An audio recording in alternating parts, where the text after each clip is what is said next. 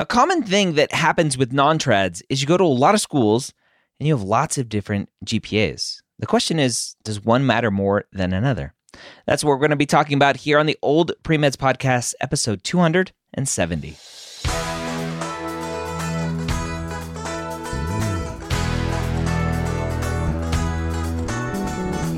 You're a non traditional student entering the medical field on your terms. You may have had some hiccups along the way, but now you're ready to change course and go back and serve others as a physician. This podcast is here to help answer your questions and help educate you on your non traditional journey to becoming a physician. Welcome to the Old Premeds Podcast. My name is Dr. Ryan Gray, your host here every week, where I take your questions from the non traditional premed discussion over at premedforums.com and answer them here on the podcast. If you are new here, you have lots of episodes to go back and listen to to help you, the non trad pre med student, on your journey to medical school. I want to start with the MCAT Minute sponsored by Blueprint MCAT. If you're planning on taking the MCAT at some point in your journey, which I hope all of you are, because it is, it is required at most medical schools, then the question is when should you take it? Let's look at the medical school application timeline. They open up in May. You can typically submit in June, June 1st, end of May. And the first wave of applications typically go out three weeks into June or so to AMCAS, midway June for AACOMAS, immediately for TMDSAS.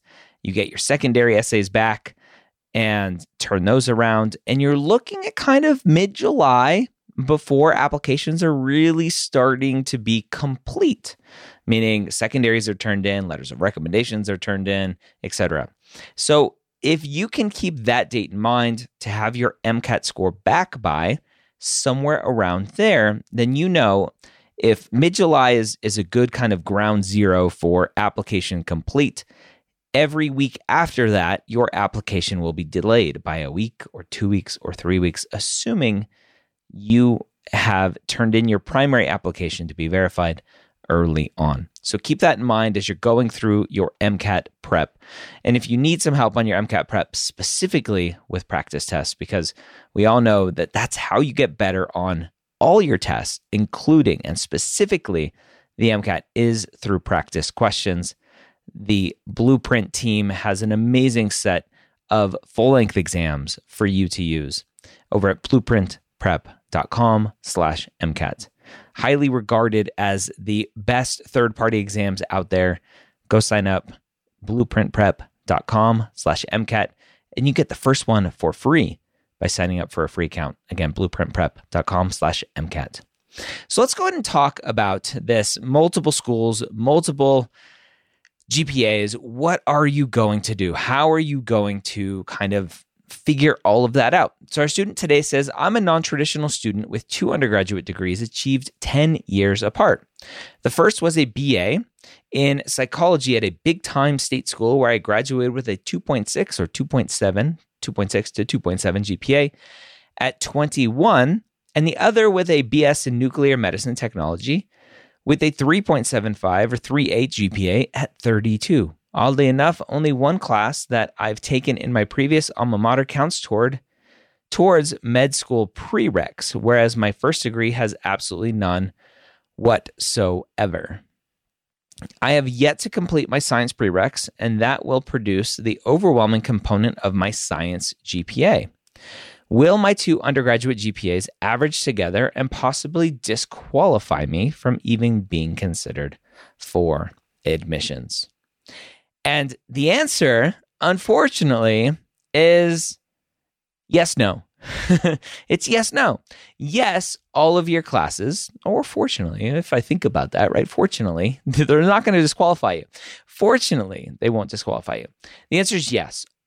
For your medical school application, and this is all three application services AMCAS, AACOMAS, TMDSAS, all three of them will require you to submit courses from every medical or every undergraduate institution you've been to, every class that you've taken.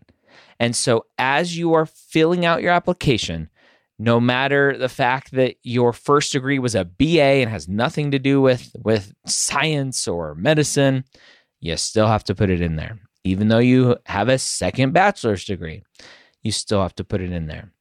Random classes that you've taken at a community college that have nothing to do with your degree, you have to put them in there.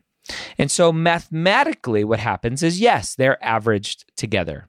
So if you have a 2.6, let's say 2.6 GPA from your first degree and a 375 from your second degree, they're going to average somewhere in the middle. So if I do some quick math and have uh, uh, 2.2.6 plus 3.75 divided by 2, you get a 3.175. And so that doesn't look great, right? And that's frustrating for a lot of students. And this is where I always say the number doesn't tell me anything. 3.175 tells me nothing, right? And this is the perfect example of what is the story behind the numbers. The story behind the numbers tells me college student early on wasn't really dedicated to being a good student, did very poorly, had obviously figured something else out in the meantime, has done really well, still has some prereqs to do, but hopefully will do well in those, and is a student who is academically capable of doing well in medical school. Period. Period. You'll be fine. Continue to put in the hard work to get the good grades continue to put in the hard work to get a good MCAT score, continue to put in the hard work and get your clinical experiences and your shadowing, your, some good letters of recommendations, all of that stuff, right? The application is a complete package and not just here's my GPA, here's my MCAT. So keep working hard, and you are definitely on your way to medical school. This was an easy one, and hopefully it helped you. I like the short ones. They're good, they're easy, they're fast, and hopefully they're valuable for you to learn from.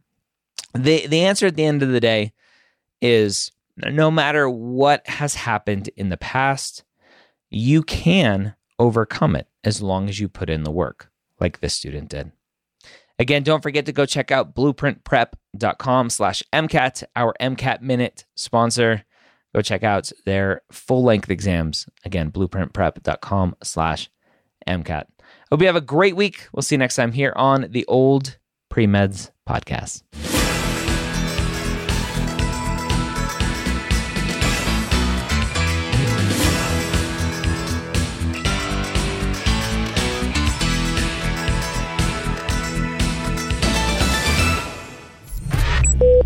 This is MedEd Media.